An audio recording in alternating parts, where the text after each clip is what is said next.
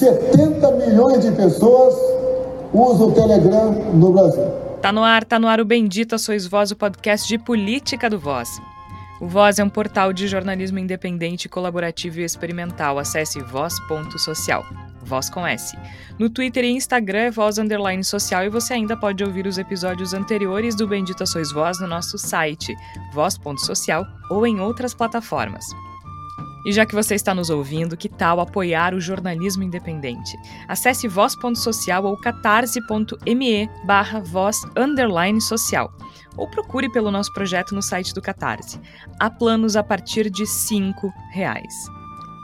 Nesta semana, o Telegram e a patrulha bolsonarista. Para fazer negócio, se comunicar com a família, paciente, paciente médico.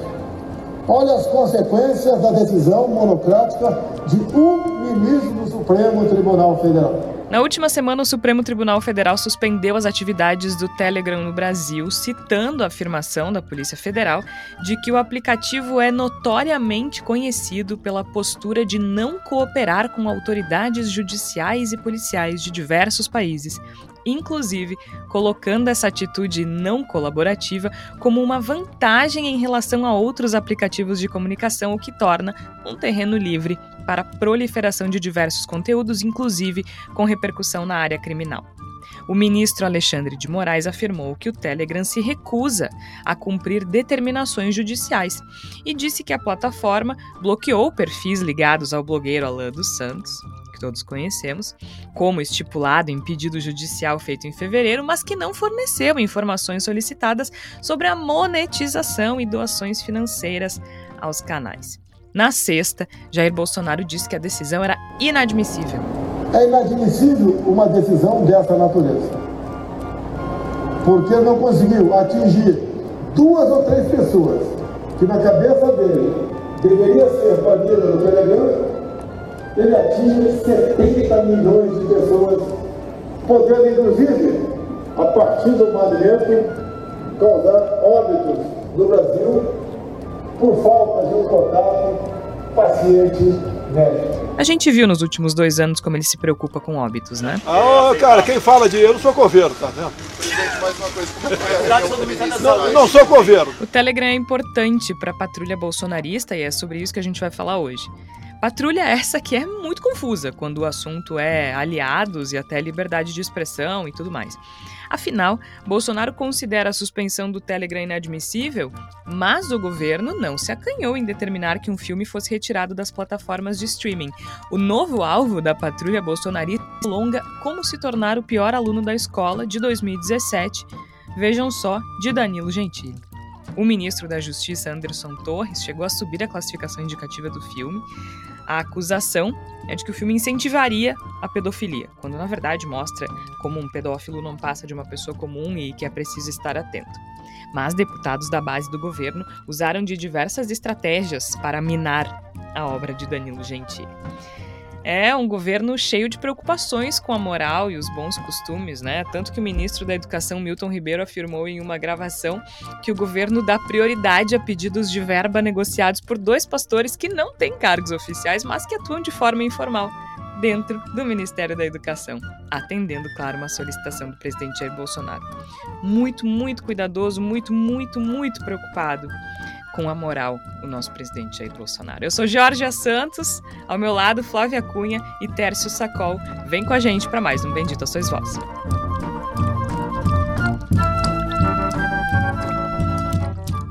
Flávia Cunha, seja muito bem-vinda. Hoje que a gente vai falar de, de, comunicação, de estratégia e, claro, da moral de cuecas de Jair Bolsonaro. Seja bem-vinda. Obrigado, Georgia, Tércio, nossos ouvintes. Pois é, moral, acho que é menos de cueca, né? Uma moral já pelada, eu acho, né? Porque uma pessoa que, enquanto era deputado, falou que uma mulher não era feia, então não merecia ser estuprada.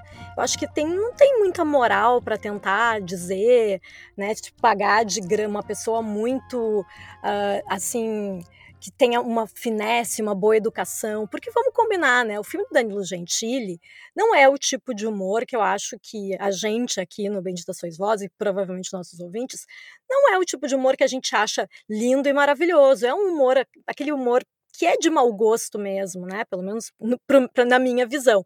Mas eu acho que bolsonaristas, que são aqueles que gostam das piadas pior, com o gosto mais duvidoso possível, virem agora atacar esse filme de 2017, por que cinco anos depois resolverem vir com isso, né?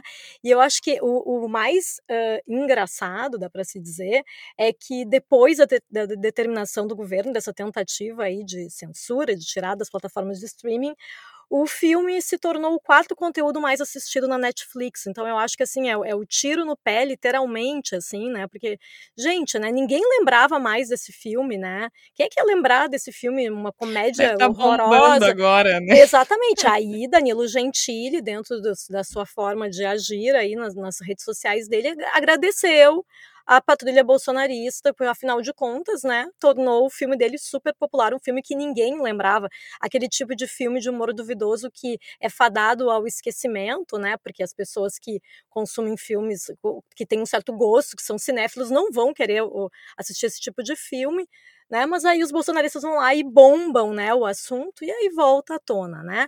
Eu acho que dentro disso tem essa lógica do Bolsonaro de realmente da tal da cortina de fumaça, porque por que agora, cinco anos depois, vai falar desse filme? E afinal de contas, né, a, a briga dele com Danilo Gentili já é antiga, já é desde 2020 que eles já trocam farpas nas, no Twitter e ficam se bicando e tal, deixaram de ser amiguinhos, né? Não podemos de, não podemos esquecer que Danilo Gentili trabalhou a favor da campanha de Jair Bolsonaro nas redes sociais, pelo, pelo sentimento antipetista que Danilo Gentili sempre apresentou, né? Então agora está aprovando do próprio veneno, ao mesmo tempo que consegue a glória aí de ter um filme ruim como um dos mais assistidos na Netflix. Tércio Sacol, tudo é estratégia, né? Vamos combinar que, por mais que a gente ria eventualmente das uh, eventuais burrices e ignorância do presidente Jair Bolsonaro e dos seus, dificilmente se dá ponto sem nó, né? Seja bem-vindo. Obrigado, Georgia, a Flávia, aos nossos ouvintes. Nunca se dá ponto sem nó. O governo Bolsonaro é muito resiliente na sua estratégia. Eu falei umas 10 vezes aqui: olha, agora a, a popularidade deve cair por conta disso, disso, disso. E, e, eu errei, porque essa capacidade de reaglutinar as pessoas em torno de um ódio, em torno de uma motivação, ela é algo que o bolsonarismo faz com, com muita eficácia, né?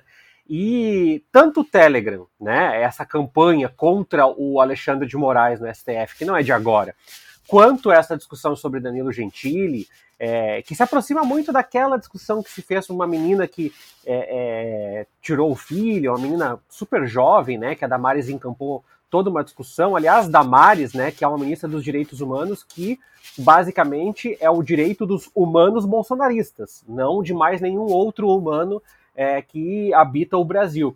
Então, Georgia, isso é nada mais, nada menos do que a prévia da campanha eleitoral que se avizinha em 2022.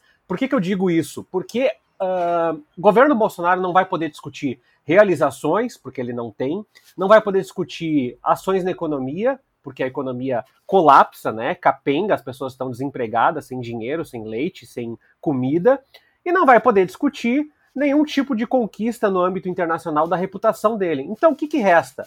A velha pauta moral e dos costumes, o antipetismo, o anticomunismo, o anti tudo, e precisa de um inimigo comum. Então, o STF é o inimigo da vez, a pedofilia, não sei o quê.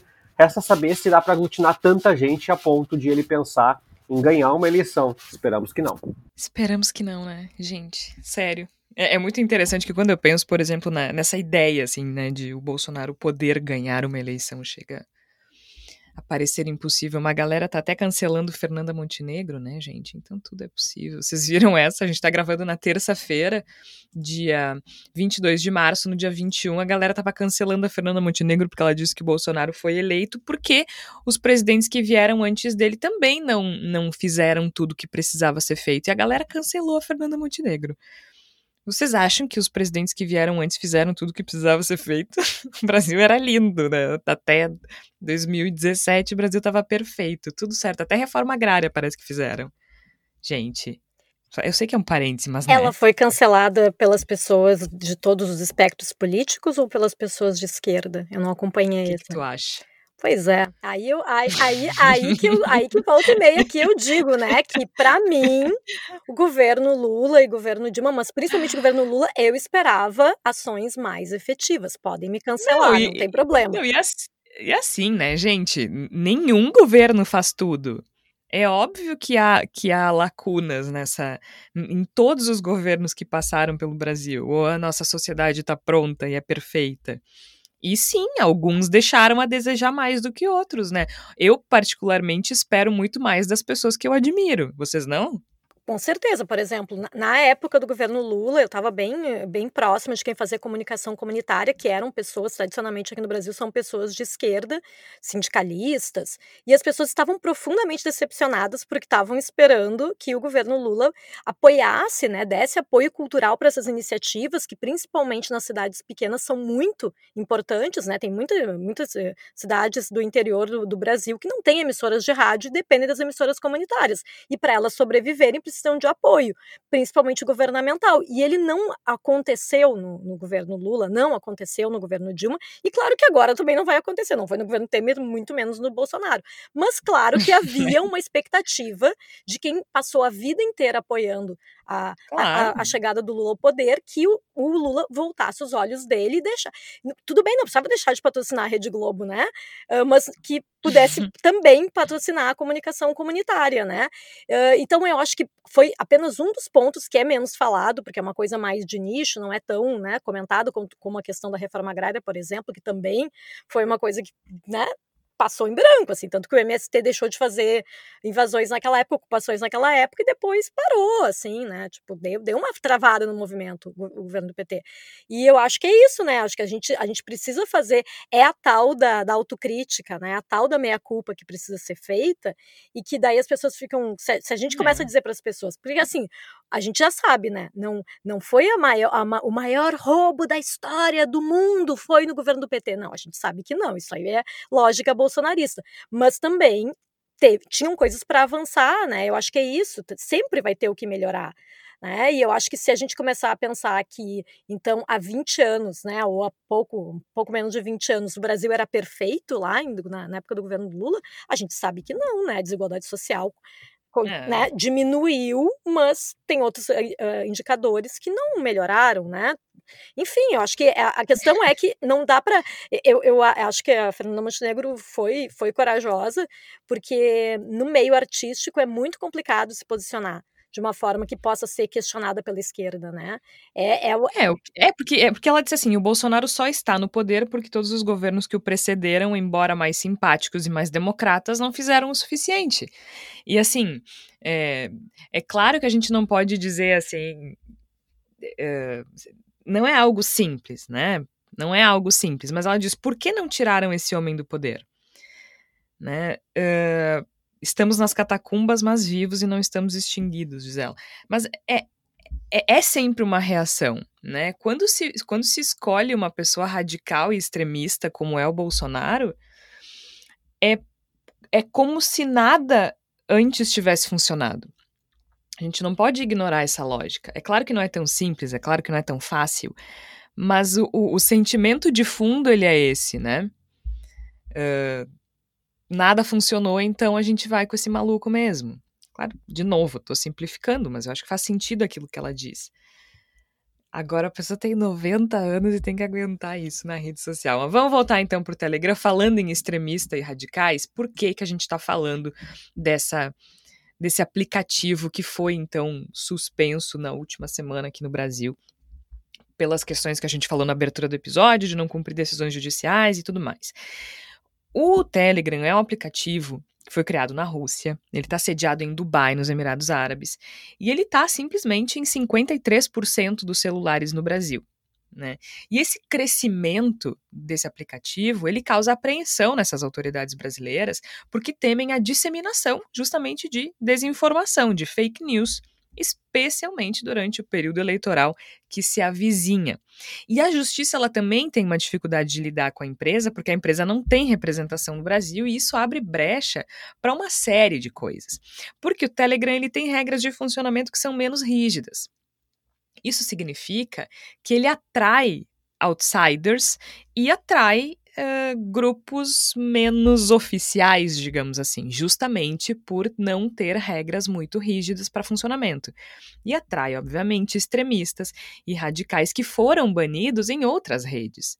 Né? A gente sabe que o Facebook, o Twitter e o YouTube também não são lá muito rígidos com relação à desinformação, mas tem avançado, né, Tércio? Tem avançado nessa questão de tentar controlar alguma coisa, especialmente agora nos últimos tempos com relação à pandemia.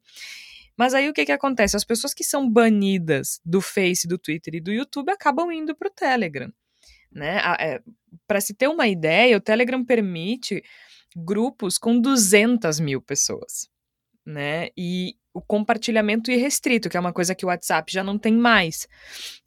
Quem usa o WhatsApp já deve ter visto, assim, que quando recebe alguma coisa que é claramente um conteúdo viral, tá lá em cima é, o conteúdo que já foi compartilhado uh, com frequência, né? Encaminhado com frequência, aparece lá em cima.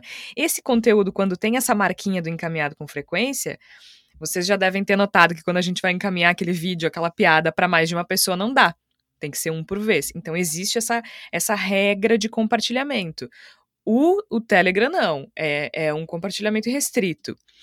E o presidente Jair Bolsonaro e o gabinete do ódio e o gabinete paralelo, seja lá qual é o nome disso agora, então, é, usa o Telegram com, com muita frequência, inclusive é, um canal oficial, digamos assim, do presidente da República, né?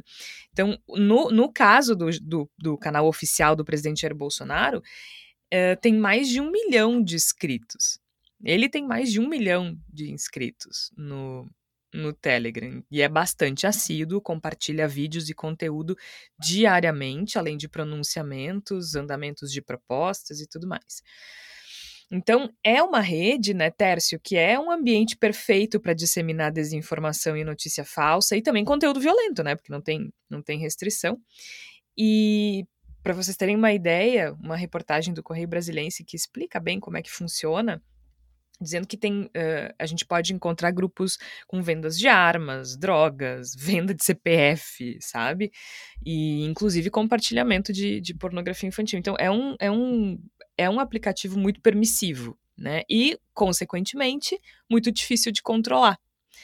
Uh, e essa interrupção do Telegram no Brasil interrompe um movimento interrompe a estratégia do Bolsonaro que tem a eleição uh, à frente, né, Tércio? A gente já falou isso em outros episódios que a gente pôde ver, até com aquela questão de que ele impediu a, a Terceira Guerra Mundial, de como, de como esses grupos estão azeitados no Telegram, né? Então é claro que a suspensão de um aplicativo como esse causa um impacto muito grande na estratégia do governo, né? Sim, e é, é bom lembrar, né? A gente fala muito da situação do Brasil, mas o, o Telegram já foi bloqueado em, em, vários países nos últimos anos, porque é, ele sempre alega que isso é uma restrição da liberdade de expressão e que ele não vai aplicar é, moderação do que é compartilhado na plataforma. E é,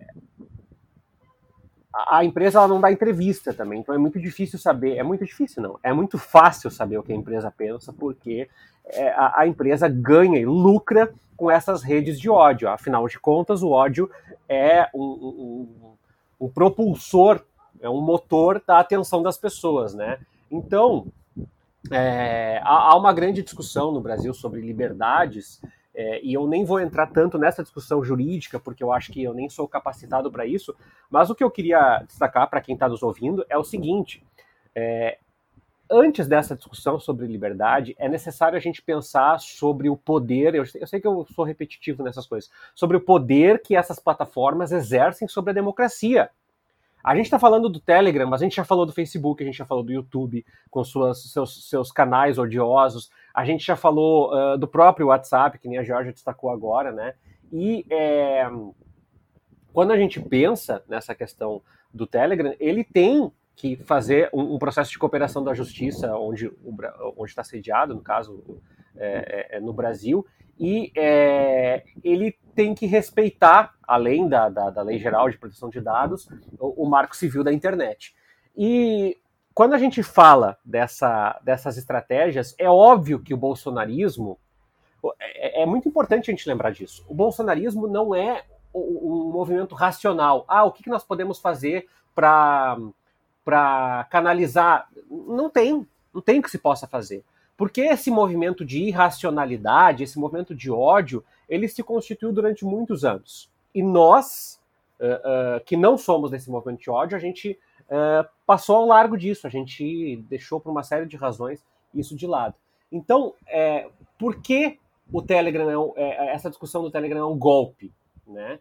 Porque, de certa forma, é a primeira é o primeiro ensejo, é o primeiro ensaio que se faz no Brasil sobre algum tipo de conversa, de diálogo com as empresas de tecnologia, como a própria Meta, que é dona do, do Facebook, do WhatsApp, né, Twitter e o Google, para uh, articular combate à desinformação nas eleições. E por que, que o bolsonarismo odeia isso? Porque a desinformação é a única arma capaz de mobilizar as pessoas né? A mamadeira de piroca, aquelas coisas todas sobre o projeto é, gay, não sei o que mais. Aquilo tudo é capaz de mobilizar, articular o ódio dessas pessoas, inclusive de infringir medo nas pessoas que não são parte desse grupo, que foi uma grande estratégia do Bolsonaro em 2018 e que vai voltar a ser em 2022. O medo do comunismo, a Venezuela, vocês querem ser como a Coreia do Norte, nós não, a, a situação está difícil, mas vai piorar porque vocês vão passar fome se o Lula assumir. Então, assim, ah, mas é a ingenuidade das pessoas. Mas tem pessoas que são suscetíveis a isso. E a prova disso, Jorge, é que em Porto Alegre, carros de som passaram dizendo na campanha eleitoral que se a Manuela Dávila se elegesse prefeita, as pessoas iam ter que comer carne de cachorro como na Venezuela ou na Coreia, sei lá. E muita gente trocou de voto na última hora, isso é mapeado é, por receio, por ameaça, por, por, por controle. Então, uma plataforma que permite a explosão do discurso de ódio e da desinformação é vital para os interesses do bolsonarismo de tentar, primeiro, chegar ao segundo turno, e segundo, não é vencer a eleição, não, Segundo, fazer uma votação expressiva a ponto de poder patifar o jogo, ou seja, dizer que não vai entregar o cargo, que vai esperar um julgamento, que o voto deve ser impresso e causar um estardalhaço na democracia, como se já não fosse o estardalhaço os últimos três anos que o Brasil tem se enfrentando agora. Não é, né? Isso não, não, como se não fosse estardalhaço mesmo. Agora, quando a gente pensa, Flávia, nessa questão especificamente do, do bloqueio, tem um nome que não para de aparecer, né? E isso, pegando isso que o Tércio falou, qual é o nome que não para de aparecer? Não para de aparecer? Alan dos Santos. Porque o Alexandre de Moraes ele é o relator do inquérito sobre as milícias digitais no STF. E ele também é vice-presidente do TSE, né, do Tribunal Superior Eleitoral, e vai comandar a justiça eleitoral durante a campanha presidencial desse ano. Então, é uma figura central dessa história, e a propagação de notícias falsas é o maior desafio da gestão dele, né? Então, o, como é que a gente chega ao bloqueio do Telegram, além daquelas coisas que eu falei? É uma rede que chega que não tem limite de compartilhamento e, e fiscalização de notícia falsa. O TSE, ele tentou firmar parcerias com essa plataforma, mas a empresa não responde. Né, e continua sem representação no Brasil. Eles não respondem também os pedidos formais do STF, né, do Supremo Tribunal Federal, para apagar os perfis ligados ao Alan dos Santos, e aí ele vai e cria mais, né? Porque em fevereiro, eles determinaram que ele apagasse os perfis. O Telegram cumpriu a decisão e evitou o bloqueio, e aí o Alan dos Santos foi lá e voltou a criar canais, né? Aí a Polícia Federal recomenda a suspensão do aplicativo, o Alexandre de Moraes então ordena o bloqueio em todo o território nacional. A figura central para esse bloqueio é o Alan dos Santos, e que é um, um representativo de como esse, essas milícias digitais do governo Bolsonaro operam, né? A gente, me parece que pela reação e, e, pelo investimento do Supremo Tribunal Federal nessa história, os próximos meses serão bem complicados nesse sentido, e acho que é uma provinha também, né, Flávia e Tércio, do que a gente vai enfrentar com relação à desinformação nessa campanha eleitoral. Ah, com certeza, né? E aí a gente vê o Alan dos Santos colocando o nome de Deus, né, para dizer, né? Sabe quando iremos parar? Nunca. A liberdade foi dada por Deus. Uh, então a gente já sabe, né, que esse também é o discurso bolsonarista, né, essa coisa dessa falsa moral que tu comentaste no, no início do, do, episódio, né, e a gente sabe que, assim, coerência não tem, né?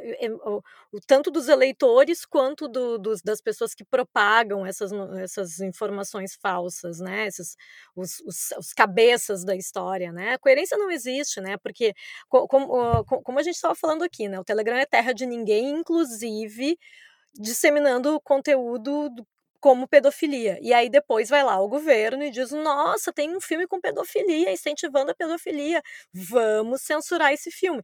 Mas não vamos censurar o Telegram. Então não faz sentido, né? Não, não existe uma lógica, né? E a gente sabe o quanto Bolsonaro sempre defendeu a censura no, no durante a ditadura e sempre achou que isso não era problema nenhum, mas quando convém a ele, aí ele fala em liberdade de expressão, aí os bolsonaristas vão lá e dizem que a liberdade foi dada por Deus, né? É, eu queria saber que Deus é esse, né, que, que permite que as pessoas façam, fiquem disseminando, assim, esse discurso de ódio, essa coisa de dizer que as pessoas que são de outros espectros políticos devem ser mortas, né? As pessoas que comemoram a morte da, da Marielle. Então, assim, eu não realmente eu acho que coerência não é uma coisa que a gente vai encontrar nessas pessoas, né? Mas eu acho que é realmente um risco que a gente encontra, né? No momento em que a gente sabe que o, que o Brasil está terra arrasada, né? Depois da pandemia, com essa crise financeira, que realmente Bolsonaro continue com o mesmo discurso de 2018, como, como o Teres comentou. Eu só quero acrescentar mais um detalhe, né? Que é a, a, que sempre teve essa caçada bolsonarista aos artistas. E eu acho que mesmo o filme do Danilo Gentili sendo de conteúdo duvidoso e não sendo um conteúdo que eu seja, que eu ache legal, eu acho que pode ser um indicativo perigoso de que ali se coloca tudo no mesmo balaio, né? Filmes brasileiros são só porcaria, só ficam aí falando de pedofilia, falando de, de coisas contra a moral e os bons costumes. Por, por isso que o governo Bolsonaro não, não, não apoia o cinema nacional. Então existe uma, uma coisa muito perigosa nisso, né? Que é seguir nessa lógica de daqui a pouco, realmente, né? Esperamos que não. Cadê madeira aqui para eu bater para dizer que Bolsonaro não vai ser reeleito, pelo amor das deusas, né? Mas, assim, de pensar que seria em caso de reeleição, que talvez no, no, próximo eventual governo dele só vá ser patrocinado filme evangélico, né? E, e, e digo isso assim, nada contra os evangélicos, né? Mas é que eu acho que existem outros critérios, inclusive, que são muito técnicos, né? Que eram muito técnicos antes do governo Bolsonaro, para que houvesse liberação de recursos da, da Lei Rouanet, que foi extinta, que houvesse uh, editais públicos com lisura, promovidos pelo, pelo Ministério da Cultura, que também deixou de existir. Então, assim, existia porque, porque a, a, o cinema brasileiro é uma indústria, ela é, faz parte da economia, movimenta, emprega muita gente, né? Mas aí, pela lógica bolsonarista, é melhor acabar com os filmes e porque os artistas ninguém presta, são só que só ficam querendo mamar nas tetas do governo, como se ele e a família dele não fossem os principais, né, que estão ali mamando há bastante tempo. O discurso, a prática, ela, ela, ela é notadamente incoerente, como a gente destacou no início, né? Ela é paradoxal. Então, assim, ah, mas não tem escândalo de corrupção. Não, chove escândalo de corrupção. Ah, mas o meu governo não é envolvido com criminosos. O teu governo é envolvido com milícias. Nada, nada é mais criminoso do que isso. Ah, mas o meu governo, ele moralizou as contas públicas. Não, teu governo tem um orçamento secreto. Porque, no fundo, as pessoas que são apaixonadas pelo Bolsonaro e que usam Telegram ou WhatsApp, enfim, qualquer rede para espalhar essa desinformação, é, pouco importa, e eu acho muito importante destacar isso. Né? É claro que nós precisamos, como jornalistas, desmentir e, e, e buscar uh, atuar sobre desinformação, mas também procurar outras frentes que eu acho que ainda tem que ser exploradas e discutidas e pensadas, porque é, a gente também, de certa forma, alimenta o nosso tempo e a nossa paciência para dizer coisas como: é, veja bem, não é verdade que é, usar máscara causa é. problemas no sangue. E aí a gente gasta esse tempo, é, é, é, de certa forma, canalizando nossa energia jornalística, ou sei lá, de qualquer ordem, em vez de criar algo mais propositivo. E quando a gente é, consegue emergir o Danilo, e tanto é que a gente está falando disso aqui, o Danilo Gentili, É, obviamente a gente não está discutindo, sei lá, pastores que estão recebendo dinheiro do Ministério da Educação em detrimento de escolas que realmente precisam, a gente não está discutindo o orçamento secreto, a gente não está discutindo é, a destruição da Amazônia, a, a destruição do Pantanal, o genocídio indígena. Tem um monte de coisas que estão acontecendo agora de forma simultânea ou de forma prática que, de certa forma, escapam. Por quê? Porque a economia da atenção é o motor base do bolsonarismo para é. esse ano. As pessoas precisam discutir tanta coisa moral que não sobre tempo para elas lembrarem que a gasolina está R$ reais e o botijão de gás está 130. Porque se elas lembrarem disso, bom, aí vai ficar muito difícil. Esse é um campo que o Bolsonaro não ganha. E aí tem uma camada que eu quero me arriscar a falar assim. Que eu, eu acho muito. Eu, eu entendo essa estratégia, né? Acho que vocês explicaram isso muito bem. Mas tem um uma porçãozinha aí dessa questão específica do filme que não me desce.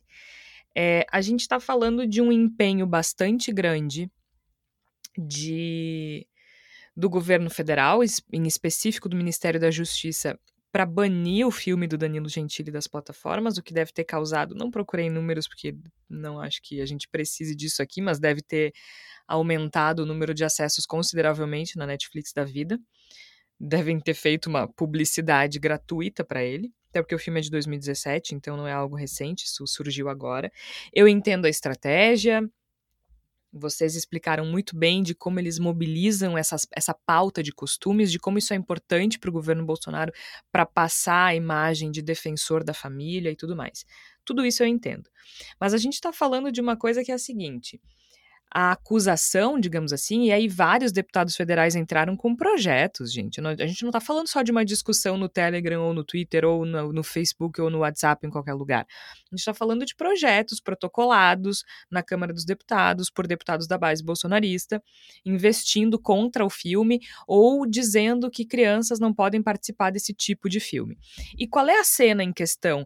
Que os bolsonaristas dizem que estimula a pedofilia. O personagem interpretado pelo Fábio Porchat é um pedófilo asqueroso e a, a cena em si ali para mim é, é, muito muito transparente no sentido de que um pedófilo pode ser qualquer pessoa né? E que a criança e o adolescente precisa estar tá atento a determinados sinais que, obviamente, ali naquele filme são exagerados e asquerosos, aí a gente determinar se é de bom gosto ou não são outros 500, até porque eu não sou fã de absolutamente nada que possa ser produzido pelo Danilo Gentili. Mas é, é, me parece muito óbvio, muito óbvia a ideia de mostrar que o pedófilo pode ser qualquer pessoa.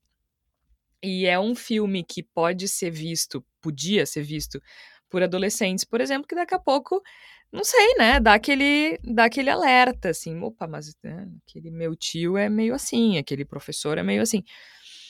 Qual é o interesse dessas pessoas? E aí a gente pode até entrar na, na, na discussão de, de educação sexual, por exemplo, né? De afastar as crianças desses sinais. Porque eu não estou dizendo que o filme do Danilo Gentili vai educar uma criança a se proteger de uma investida pedófila, não é isso que eu estou dizendo. Mas pode ajudar, pode ajudar a criança a reconhecer esse tipo de pessoa, a ficar longe desse tipo de pessoa, a falar para o pai ou para a mãe ou para alguém que ela tenha confiança de que essa pessoa, quando não for uh, o, o, pai ou a mãe, tem esse tem esses uh, esse comportamento. É tão nocivo e é tão absurdo porque o que eles fazem com o discurso de proteger as crianças protege os pedófilos. O que tu faz com o discurso de proteger a família protege o agressor. Vocês não acham? Ah, eu, eu... Me corrijam se eu estiver errada, mas. Não, eu acho que faz sentido, Georgia. Eu acho que já não é de hoje, né? O Terço antes citou a Damares, né? A Damares ela Isso. faz todo esse, todo esse movimento para se não se falar, como se falar sobre educação sexual fosse falar sobre uma erotização das crianças ou alguma Isso, coisa é. assim. É, é desde sempre, né? Que eles têm esse modus operandi de tipo, não, não pode falar de sexo. Tu falar de sexo com criança não é proteger a criança. É é estimular, é, é, uma coisa completamente deturpada. Só que o que eu queria saber, o que me intriga é se é consciente ou se é ignorante. Vocês entendem a minha dúvida? Pois é, é uma boa pergunta, na verdade, né? Eu, eu fico pensando se são se, se essa questão de, por exemplo, a questão da pedofilia em si, né? Que a gente sabe que, é. que, né, que é, que é uma, uma, uma, pauta que durante bastante tempo ficou associada à Igreja Católica, mas que a gente sabe também, né, que muitas pessoas conservadoras depois acabam se descobrindo essa questão de abusos sexuais, né? De crianças. E dentro de casa, né, Flávia? Na maior parte das vezes é um familiar. É, exato, por isso que é por isso que é complicado se tentar se vetar esse tipo tipo de, de, de assunto, né? De, tipo de temática dentro da sala de aula, né? Que a gente sabe que já é bem comum acontecer de professores falarem sobre o assunto e depois as crianças entenderem que aquilo é um abuso, né? E só que eu realmente não sei se é, será que é consciente ou inconsciente. Eu só, eu só acho Eu não que... sei, sabe? Porque às vezes eu posso estar parecendo ingênua de tipo, ai, Jorge, óbvio que eles sabem o que estão fazendo. Eu não sei se eles sabem. Eu sempre lembro da mosca na sopa do Raul Seixas lá na ditadura militar, né? Que, que o censor libera dizendo que a parte o mau gosto de, de, de, uma canção versar sobre um inseto, ele não vê problema nenhum. Um, porque às vezes essas pessoas realmente não conseguem enxergar a, o que não é literal. E eu não tô falando do Bolsonaro, eu tô falando das pessoas que olham para aquela cena e enxergam um estímulo à pedofilia. Sabe? De não enxergar que é uma crítica, de não enxergar que é uma que é um, uma sátira, tu entende? Eu sempre lembro daquele censor que não enxerga, que acha que a mosca na sopa é só uma mosca na sopa. Eu, eu tenho uma resposta para isso. Eu acho que hum. as pessoas que são seguidoras, principalmente as pessoas mais uh, humildes, e eu não falo humildes financeiramente, eu falo humildes no ponto de vista da ignorância, da formação, Sim. da intelectu intelectual, uhum. É, elas podem até desconhecer ou distorcer de forma deliberada. Mas. Não, quem promove, não. Mas, Damari sabe. Sim, Damari sabe. Sabe, sabe que está defendendo, eu... sabe que está cobertando, sabe que há é, é, pessoas que, de certa forma, acobertam pedofilia dentro do próprio governo com seus discursos, com as suas práticas, com a sua omissão. E é, igrejas evangélicas, pastores evangélicos sabem, é, deliberadamente não, militares do exército Eu falo da, eu falo das pessoas mesmo, sabe, Tércio, de quem, de quem abraça esse discurso e é, porque é uma coisa tão, tão fácil de colar, sabe? Porque tu tá dizendo que tu tá protegendo as crianças. É, e, e as pessoas embarcam nisso. As pessoas embarcam nisso. O problema da Igreja Católica não é diferente de outras congregações religiosas, entendeu? Não é, não é diferente o poder que um padre exerce, não é diferente do poder que qualquer outra figura religiosa exerce sobre a congregação. Uh, não, não é um problema exclusivo, não é um problema novo, não é um problema uh, desconhecido. Então, a Damares sabe o que está fazendo, mas eu fico me perguntando das pessoas que se prestam a compartilhar no Facebook, se elas param para pensar, se elas acreditam nisso. É, é como eu falei. Eu fico isso, me perguntando quantos pedófilos não passam, Isso toca no, isso no âmago emocional, né? Eu lembro de uma entrevista é. pós-eleitoral, pós, pós, desculpa, pós-eleição de 2018, onde uma senhorinha, notadamente uma pessoa muito frágil, assim, uma pessoa é, é, de baixa renda, não sabia falar direito, não tinha todos os dentes.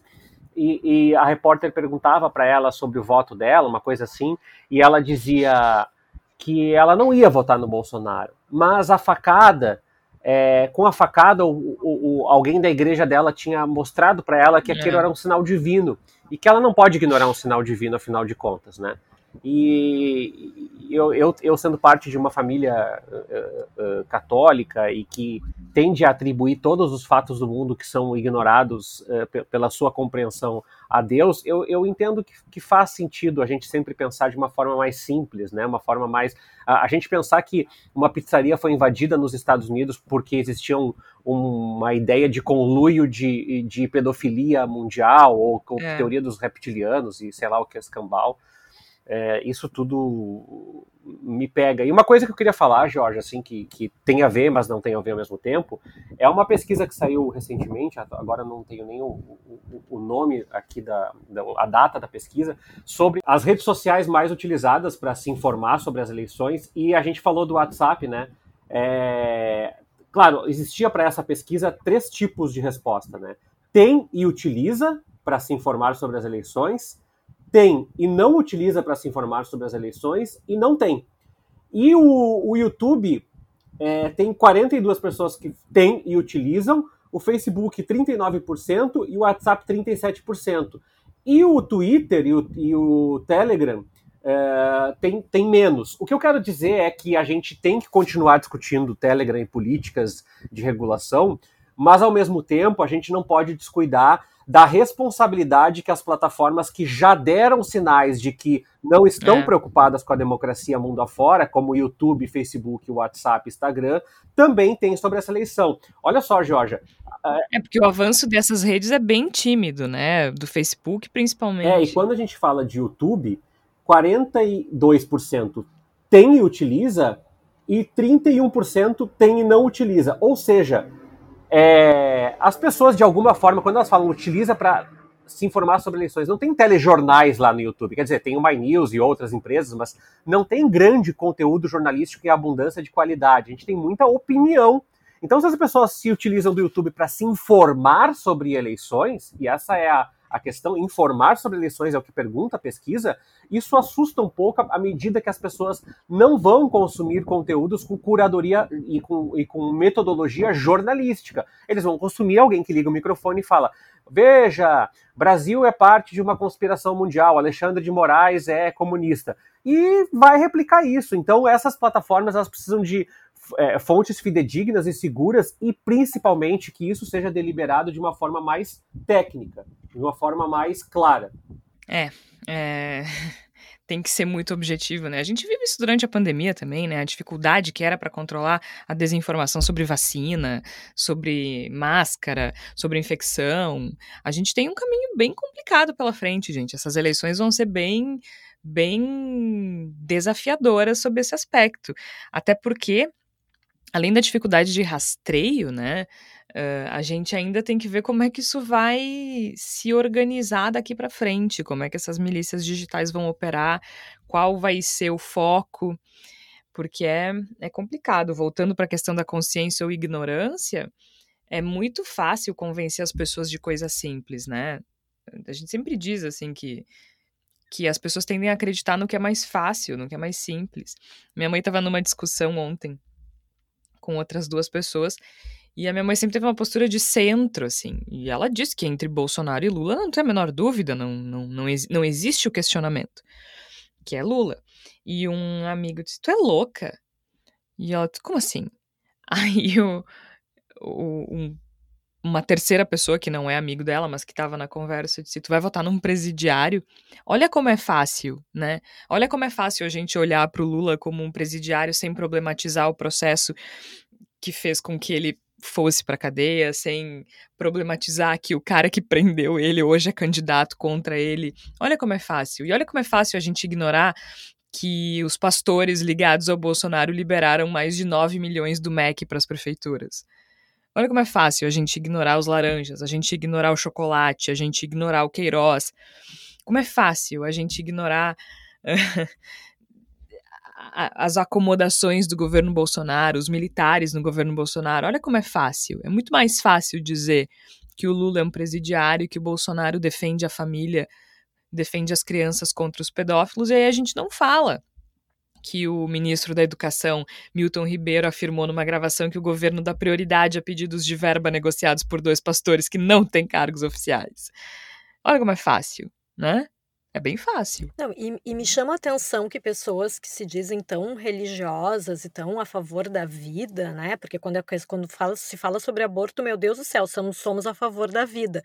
Mas aí as pessoas simplesmente esqueceram os milhares de mortos da pandemia, a questão do atraso na vacina, todas essas questões aí. Agora a grande discussão é: vamos acabar com a pandemia por decreto, vamos deixar de usar vacina e vamos fingir que isso nunca aconteceu. Né? E eu acho que a, a, também é papel da imprensa e, e de quem quer que o Bolsonaro não se reeleja, não deixar que essa pauta seja esquecida, né? não deixar que, que a gente, em, em respeito às, às milhares de vítimas da pandemia e às famílias que ainda enfrentam o luto, mas também porque o governo foi completamente né, irresponsável, criminoso, mas se parou de falar sobre esse assunto, né? Começaram a vir outras coisas, que é isso que a gente diz, né? É tanta notícia ao mesmo tempo, né? É a crise financeira, é a guerra, é tanta coisa, né? Que a gente, a gente acaba deixando para trás e, e, eu acho que é, é muito recente para a gente no mínimo, deixar de falar das, das, milhares de pessoas que morreram, né? E a gente não vê mais essa informação em destaque em lugar nenhum, porque já é, virou é, página virada, né? é. né? Acabou a pandemia. Só que não. E né? a cara de pau do Bolsonaro, porque quando ele foi defender. É, defender não, né? Foi, foi dizer que era inadmissível a decisão do Alexandre de Moraes de bloquear o Telegram no Brasil. Ele, a justificativa dele é de que poderia causar óbitos por falta de contato entre paciente e médico. É, é um deboche, né? Só pode ser um deboche. O cara que tem a coragem de dizer que não é coveiro durante a pior epidemia, a pior pandemia do século, da pior crise sanitária dos últimos 100 anos, ele tem coragem de dizer que é que eu faço o quê? Eu não sou coveiro. E aí a justificativa dele para defender um aplicativo, no mínimo, suspeito, como dizem os, os jovens, no mínimo shady, um, para usando óbitos, sério, é sério isso. É sério que a gente tem que ouvir isso. É inacreditável. E tem quem caia, é né? E tem quem caia nesse discurso, que eu acho que é o mais perigoso realmente, né? Que tem ainda, ele ainda tem seguidores apesar de tudo isso que está acontecendo tem seguidores, a distância dele para o Lula está diminuindo, ele tem se recuperado levemente nas pesquisas eleitorais, a gente vai falar isso nos próximos episódios também, né, Tércio? Mas a gente tem aí uma terceira via que não decola, Moro não decola, Ciro não decola, Eduardo Leite não sabe nem o que, que vai fazer da vida, Dória não decola, e tudo leva a crer que a eleição vai ficar assim entre Lula e Bolsonaro, e o Bolsonaro recuperando um pouco do fôlego, né? Porque ele tem uma máquina atrás dele, gente não pode ignorar o fato de que Bolsonaro pode diminuir impostos, pode alavancar recursos para fazer programas de doação, pode. É, e, o, e ele tem uma máquina bem específica chamada Tarcísio, que é o ministro da infraestrutura, que está asfaltando até a mãe dele no interior. E também uh, conta cada vez mais com um turbo das igrejas evangélicas é, nessa, nesse acirramento de ânimos. Mas assim, Jorge, tem uma aposta que eu toparia fazer agora, que é uh, eu acredito que não importa o que a terceira via fizer, ela pode fungir todos os candidatos no Megazord e não vai conseguir passar ali dos 10, 11, 12%. E eu digo isso por quê? Primeiro, porque o acirramento dos ânimos dos bolsonaristas não faz a gente acreditar que vai passar, vai baixar dos 20%. Isso é quase que, que improvável, para não dizer impossível. O Lula canaliza é, não apenas a candidatura de uma oposição ao Bolsonaro, mas um tempo onde a economia foi mais próspera. Se isso é fruto exclusivamente do governo ou é, mercado externo, não importa. As pessoas lembram do momento, não. né? E uma coisa importante, né, Tércio? Economia mais próspera, os ricos mais ricos, os pobres mais, ri mais ricos, não, né? Os pobres menos pobres, os ricos mais ricos. A classe média conseguindo viajar, conseguindo comer, conseguindo viver confortavelmente, a economia avançando. Não dá para ignorar isso, é, né? eu... Até porque agora ele tem a carta ao povo brasileiro na chapa. É, o, o debate do, do, do, do, Lula e do Bolsonaro é aqueles papos de, de bêbado no bar que um tá falando de um assunto e o outro tá falando do outro, sabe?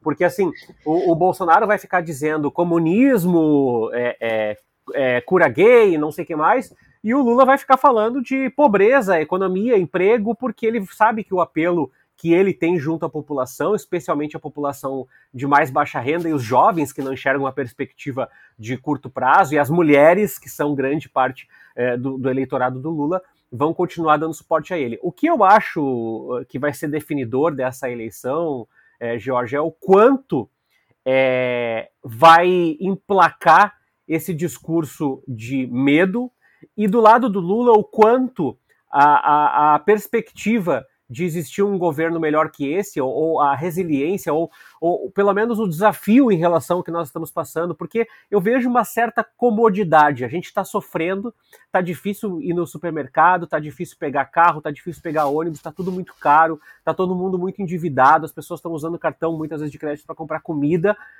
Só que tem uma resignação né? Tem uma sensação de que é isso aí mesmo e tudo bem. Então, o, o, Bolsonaro, o Bolsonaro vai tentar usar essa resignação para dizer: é isso aí, tudo bem, porque faz parte, a culpa não é minha, a culpa é da pandemia, do comunismo, de Marte, dos aliens, de qualquer coisa. E o Lula vai tentar canalizar e dizer: não, olha, poderia ser diferente. Então, eu diria que uh, o primeiro turno, a minha aposta hoje, no dia 22 de março de 2022, é a seguinte: uh, as as demais candidaturas tendem a derreter em nome do fortalecimento de Bolsonaro e Lula, e o primeiro turno deve ter um derretimento como da candidatura da Marina Silva e do Alckmin na eleição passada. Ou seja, deveremos ter duas candidaturas disparando para um segundo turno. Lula na casa dos 45, 44 e o Bolsonaro na casa dos 31, 32 e aí a gente vai para um segundo turno onde tudo pode acontecer, e eu digo tudo pode acontecer não no sentido dos votos, mas como o Bolsonaro pode patifar a campanha, pode dizer que vai ter golpe militar, ameaçar ir para as ruas e quebrar tudo, enfim, aí é outra história. Eu acho que não tem muito como fugir disso, né? Ele vai literalmente jogar merda no ventilador, né? Não, não, não vai ficar muito longe disso, mas acho que a única surpresa que poderia acontecer é alguém ganhar no primeiro turno. E a única candidatura possível pelos números que a gente tem até agora, de atingir isso é a do Lula, embora eu acho, acho que é pouco provável, mas se uma candidatura puder chegar no primeiro turno, é essa. Fora isso, não tem muita possibilidade além desse segundo turno entre Lula e Bolsonaro. Agora, o Lula lá atrás emitiu a carta ao povo brasileiro para acalmar a elite financeira do Brasil, hoje ele tem a carta ao povo brasileiro na chapa, né? Tudo leva a crer que a chapa será, sim, Lula e Alckmin. E aí, eu não sei se o discurso do medo cola, né, gente? Porque o discurso de acusar o Lula de comunismo, de que os empresários vão perder dinheiro com o Alckmin na chapa. Aí é só se a pessoa quiser mesmo votar no Bolsonaro e precisa de uma desculpa para não ficar feio, porque não, não, não tem muito sentido, não. Vamos chegando ao final, então, com a nossa palavra da salvação. Salvação, aquele momento em que a gente recomenda materiais de apoio ao tema do episódio ou algo para para aprender sobre outra coisa ou ainda se alienar um pouquinho, porque às vezes a gente precisa. Flávia Cunha, o que é que tu tens pra gente nesta semana? Eu tenho duas dicas rapidinhas, tá? Primeiro, recomendar aos nossos ouvintes que assistam ao Canal Brasil para ver filmes nacionais com uma boa curadoria né? Já que estamos falando aqui sobre cinema nacional, vamos, vamos, vamos indicar bons filmes nacionais. O Canal Brasil sempre tem, tem uh, filmes muito legais. E eu também vou indicar o, o, livro Sete Anos da Fernanda Torres. Tu comentaste da Fernanda Montenegro durante o episódio, mas eu já tinha separado esse livro antes, Jorge. Sete Anos da Fernanda Torres é um livro que é uma coletânea de crônicas em que ela comenta muito sobre uh, o, a história dela no cinema nacional, então fala muito sobre como, por exemplo, o governo Collor acabou com o cinema nacional naquela época, no início da década de 90, com o fim da Embrafilme, que era a empresa de cinema da época que, que dava fomento, né? E também... Foi ressuscitar com Carlota Joaquina na retomada, né, depois. Exatamente. E, e também é um livro interessante, porque foi lançado em 2014, mas ela fala muito sobre a questão da política, por exemplo, a questão das manifestações de 2013, questão do mensalão. Então é um livro que é interessante da gente assistir com essa perspectiva, né? Esses Boa. anos depois, a gente consegue ler esse livro e consegue relativizar algumas coisas que ela fala ali, mas algumas coisas fazem bastante sentido do que ela fala ali, alguns questionamentos ao governo do PT que a gente estava comentando aqui no episódio que às vezes precisa ter. Não que eu, que eu sou, sou evidentemente, Lula para mim é a única solução para a gente conseguir sair desse momento aí, que a gente está nesse período de trevas, né, bolsonarista, mas realmente talvez seja interessante a gente pensar sobre uma outra perspectiva e esse livro é bem interessante nesse sentido. Eu gosto dela como autora. Tenho um livro dela que eu gosto bastante, que é o A Glória e seu Cortejo de Horrores. É bem. Tem o fim também, mas esse da Glória eu acho, acho melhor. Eu quero sugerir, já que a gente está falando, a Flávia falou do, do cinema e puxando também essa questão de cinema e pedofilia, o filme Spotlight Segredos Revelados que conta como um grupo de jornalistas investigou o abuso de crianças por padres católicos, que foi acobertado pela igreja em Boston, nos Estados Unidos. E eles conseguem reunir documentos que, enfim, podem provar os crimes cometidos e o envolvimento desses, desses religiosos que tentaram ocultar os casos dentro da Igreja Católica. Foi um filme multipremiado, ganhou o Oscar de melhor filme, inclusive quando foi lançado em 2016. Então, fica essa sugestão para quem quer algo sério sobre esse tema e quem quer enxergar como esse mecanismo funciona. É um filme muito, muito, muito, muito bom com Mark Ruffalo, Michael Keaton, Rachel McAdams, Liv Schreiber. É bem, bem legal, muito bem feito, sobre uma história real, sobre uma investigação, com jornalistas absolutamente competentes. Então fica a minha sugestão Spotlight Segredos Revelados. Esse é o título do Brasil. Eles sempre adoram destruir os títulos dos negócios. É uma coisa impressionante. A direção é do Tom McCarthy. Eu até tava pensando se, se, tá, uh, se tá disponível em alguma plataforma. Eu acho que tá no Prime Video ou algo do tipo que eu vi esses tempos atrás. Mas Fica então a sugestão. Tércio Sacol, diga. Quem tem Claro, Oi, enfim, essas aí, tá sempre passando o Spotlight, né? É, né? É verdade. E, e é vou, verdade, e vou dizer uma dica uh, uh, boa sobre isso, tá? Não se aventurem a ler o livro, o livro é bem chato, bem cansativo e, é verdade. e não, não ajuda muito. O filme é melhor que o livro, por incrível que pareça. Eu vou dar uma dica que eu já dei. É, muita gente não gostou do documentário Dilema das Redes, está no Netflix é, porque diz que é bobo, simplifica e, e, e, é muito grosseiro. Mas eu acho que é uma boa discussão para um ano onde a gente vai discutir com mais ênfase as plataformas e o que, que elas fazem, esse motor do ódio. O Dilema das Redes mostra exatamente isso. De uma maneira um pouco caricata, eu reconheço, mas eu não sei se essa caricatura não é o que a gente precisa para explicar eventualmente para pessoas é, que não têm é, é, acesso a é? esse debate público no dia a dia aí, então é, manda aí para os amigos vou... e colegas, né? É, e vou te dizer, Tércio, meu pai não, não tem rede social, ele não usa nada, nem WhatsApp, nada, nada, nada. É, bem por. É uma escolha dele. E eu invejo ele poder fazer essa escolha. E ele assistiu esse documentário e ficou impressionadíssimo.